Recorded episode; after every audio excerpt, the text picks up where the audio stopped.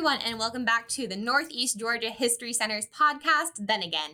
I am Marie Bartlett, and I am the director of the Ada Mae Ivester Education Center here. And today I have with me Eli Stancel, president of the Fort Daniels Foundation. Thank you so much for being with us today. Well, thank you for having me, Marie. I appreciate it. We are very excited because next week, or even this week, depending on when you're listening, we have the War of 1812 Homeschool Day at the Northeast Georgia History Center.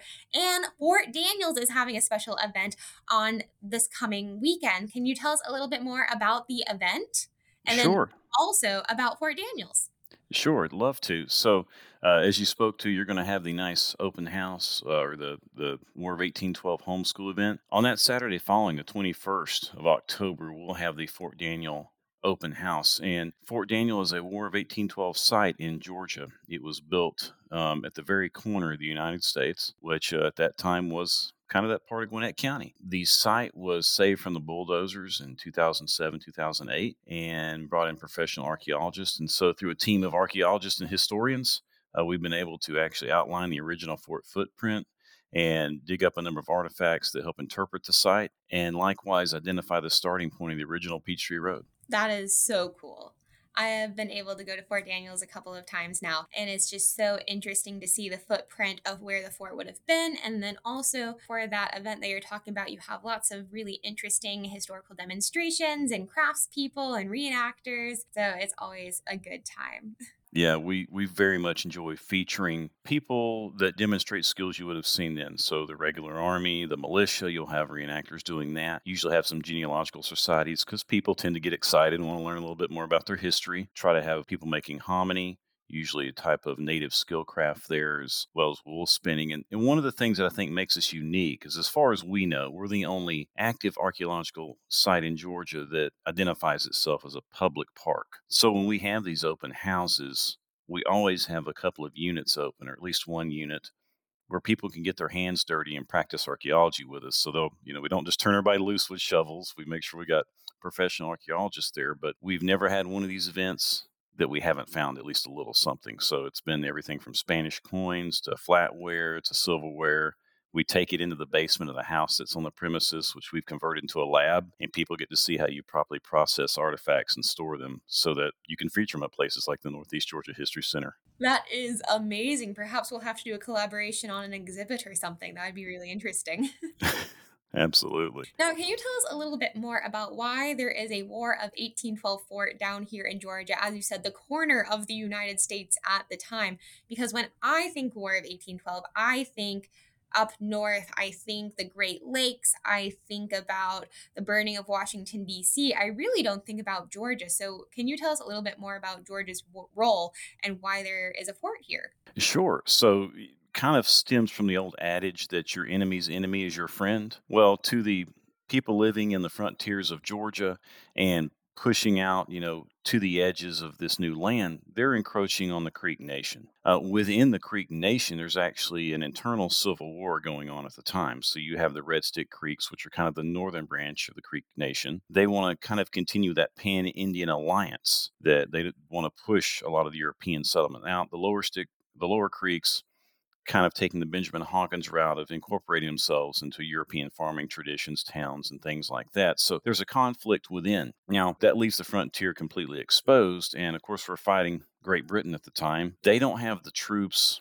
and the ability to send all that commitment over to fight the U.S. all across their territory. So obviously, they focus on the Northeast where they have interest in Canada. But they're able to funnel goods and materials through Spanish Florida up to the Red Stick Creeks. And there's documentation in a number of the Creek and Cherokee letters that talk about the Creeks threatening to raid the frontiers of Georgia up to and beyond the Hog Mountain, which is exactly where Fort Daniel gets placed. So the governor of the state of Georgia executes an order in 1813 that says 10 to 20 miles along the frontier of Georgia build forts. We're fortunate that at UGA in the Coleman collection, there happens to be a letter from General Allen Daniel that instructed his subordinates how to build a particular fort.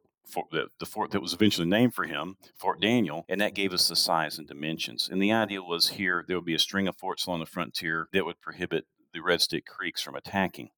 The U.S. Army actually took that one further when it came to Fort Daniel. At the time, as they tried to supply Andrew Jackson as he was marching down through kind of the center of what would become Alabama, and Mississippi. They had to essentially leave Macon, which was Fort Hawkins, and cross every river with wagons and move that supplies all the way over to him. And it was very tedious, a lot of exposure as you think about crossing all those rivers. So the U.S. Army then changed their plans and began shipping goods via wagon to Fort Daniel and then had the U.S. Army, the 43rd Regiment, guided by some engineers, to cut a road from Fort Daniel to the Chattahoochee River, where they built another fort called Fort Peachtree. And they would move these supplies this way up to Fort Daniel, completely under U.S. protection because it's in the U.S., and then a short distance to march to Fort Peachtree. Now, the area that we now call Fort Peachtree is known as Atlanta, but it was right on the Chattahoochee. And the road that they cut crossed no rivers or streams. So Old Peachtree Road is the remnants of that road, and it doesn't cross a creek or stream, which is great when you're talking about a wagon. So they moved all these goods by wagon to Fort Daniel, then to Fort Peachtree, loaded them boats and were able to float it down the river. And that way they could be much more protected and have a, a better ease of supplying Jackson. And so all this comes to fruition and all the goods are starting to move, and then Andrew Jackson wins at the Battle of Horseshoe Bend and eliminates the Red Stick Creek threat. So it's a very short but exciting time period in the War of 1812 and why the fort was built at that particular place. That is fascinating. And it's so wonderful that you were able to preserve this fort and this site. Can you tell us a little bit about the uh, formation of the Fort Daniels Foundation and how you came to preserving this site? Absolutely. So originally, this site was zoned, as I said, in about 2006 7. It was actually put up for sale and it was going to be zoned to be a strip mall. And the only thing that most people knew was there was a historical marker out on the street. The sale actually fell through, and a couple of local citizens just frankly dug in their own pockets, hired an archaeologist, and went door knocking and said, Can we dig in your backyard? Which is not something most people hear. The homeowner was kind enough to let us do so and cleared away. This is where I learned about archaeology is it's not a bull, it's not a bobcat pushing trash out of the way. It's called mechanical removal. And so they moved all the um, kudzu and sticks and then in about 15 or 20 minutes time begin finding artifacts. So begin mapping it out using that paper from the uga archives we were able to know the size and the shape we were looking for use ground penetrating radar to identify that really help outline the fort and then took our findings to gwinnett county. And gwinnett county at the time sat down talked about it used some SPLOST money and actually purchased the fort site and the adjacent land so that it would be forever preserved as a as a park. So we were able to avoid the development and the loss of a historic site, and we were able to identify it. And then since then, the story just continues to grow. And as always in history, you always find some new, some nuance, something that changes the interpretation. So as we go along, we just find more and more, and we're able to identify and tell even bigger pieces of the story. That's wonderful. Can you share with us some of your favorite artifact finds from the site? Oh yes, absolutely. So my my my all-time favorite that has been found on the site is a coin that's silver, you know, and it's looks about the size of a Kennedy um, half dollar. It, very roughly stamped. It's Spanish, and it's a it's a Spanish silver real minted in Mexico that was on the site. And when you think about the U.S. at this time, we're not that far removed from the revolution. And so the idea of the central government creating currency and putting out there is not something that most people are in favor of. So a lot of the means of exchange is by some other fiat currency or hard currency like that. And this just shows that, you know, here's this silver Spanish coin in what we all, you know, everybody would have assumed was solid English territory. No, it's made its way up somewhere probably from Western Florida to the Fort Daniel site. So that's my all time favorite a lot of the occurring artifacts that really help date this fort tend to be the flatware that we see. So when you think about plates and things of that nature, when you find a piece or two, and it doesn't take a big fragment, but if you have a little bit that has some of the decor around the edge, there have been so many solid long term studies and in depth studies that people can date that and say this plate was made between 1780 and 1802 and it came from this place and that helps us identify well this is the type of plate that would have been there. So those are a couple of very telling things that are there along with you know all the traditional flatware and some of the chippings off of um, projectile points people commonly call arrowheads and the little tailings from where they were casting bullets over the fire there. So but the the coin was by far my all-time favorite.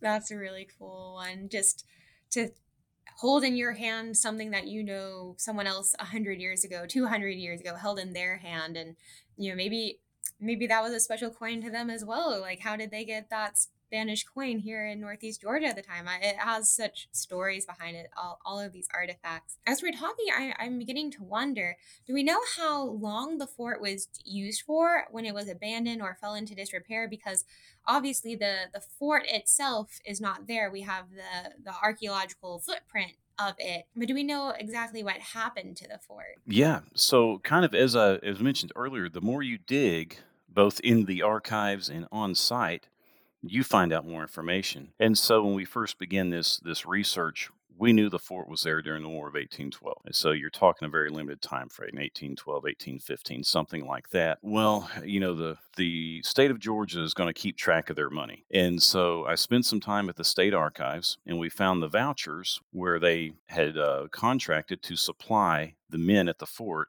with food, with forage for their horses. And likewise, we found the roster for the men that served in the fort and the dates they served. So we're able to essentially say that the fort construction began somewhere around September of October of 1813. And it looks like by the last records that we're able to come across that by the be by the end of 1814, beginning 1815, was the last time it was used as a military installation. So honestly, really maybe only a year. The eh, one mystery always uncovers another, though. And so, in all that digging, in one of the letters where it talks about building the fort there, and this is, of course, an 1813 letter, one of the officers makes mention of yeah, we're having to rebuild the fort on the old fort site at Hog Mountain because the old fort was rotten and decrepit. Well, that told us that although we're looking at Fort Daniel and we're searching for this War of 1812 fort, something was built a, a some type of military installation was built there before, and that it was common knowledge to the the the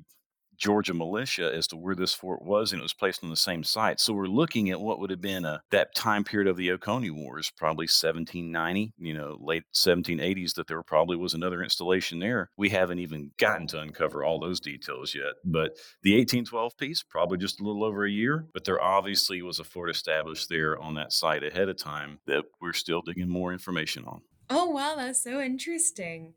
Goes back even farther. I love, you know, unraveling historical mysteries. That's one of the fun things about research. Absolutely. So, what would you want our listeners to take away from this talk about the War of 1812 and, of course, Fort Daniels and Georgia's involvement in that war? I, I'd say it, you know, not just about 1812 and Georgia and Fort Daniel, but even a bigger picture where we too often in history books get caught up in reading the chapter and you answer the three questions at the back and you fill in the multiple choice test and away you go. And, you know, people, glad I didn't have to take another history class. I guess what I would say is take away is anytime you see a roadside marker or you see something neat or you get the chance, pull over and read it. I'd love for that to be Fort Daniel, that you come in and you want to become part of the foundation and dress up in wool and shoot guns with us. But there is a story to everything out there. And this is a reflection of people, their past, their choices, and when you get in their in their point in time and you see why they made the decisions they made, it really puts a different context onto things. So I think that's what I have people take away is stop and read the marker and and learn a little bit. That's wonderful. And we hope that our listeners will come out to our War of 1812 Homeschool Day at the Northeast Georgia History Center. And of course, your special event that following Saturday at Fort Daniels. Thank you so much for being with us today, and we'll see you next week. All right. Thank you again. I appreciate it.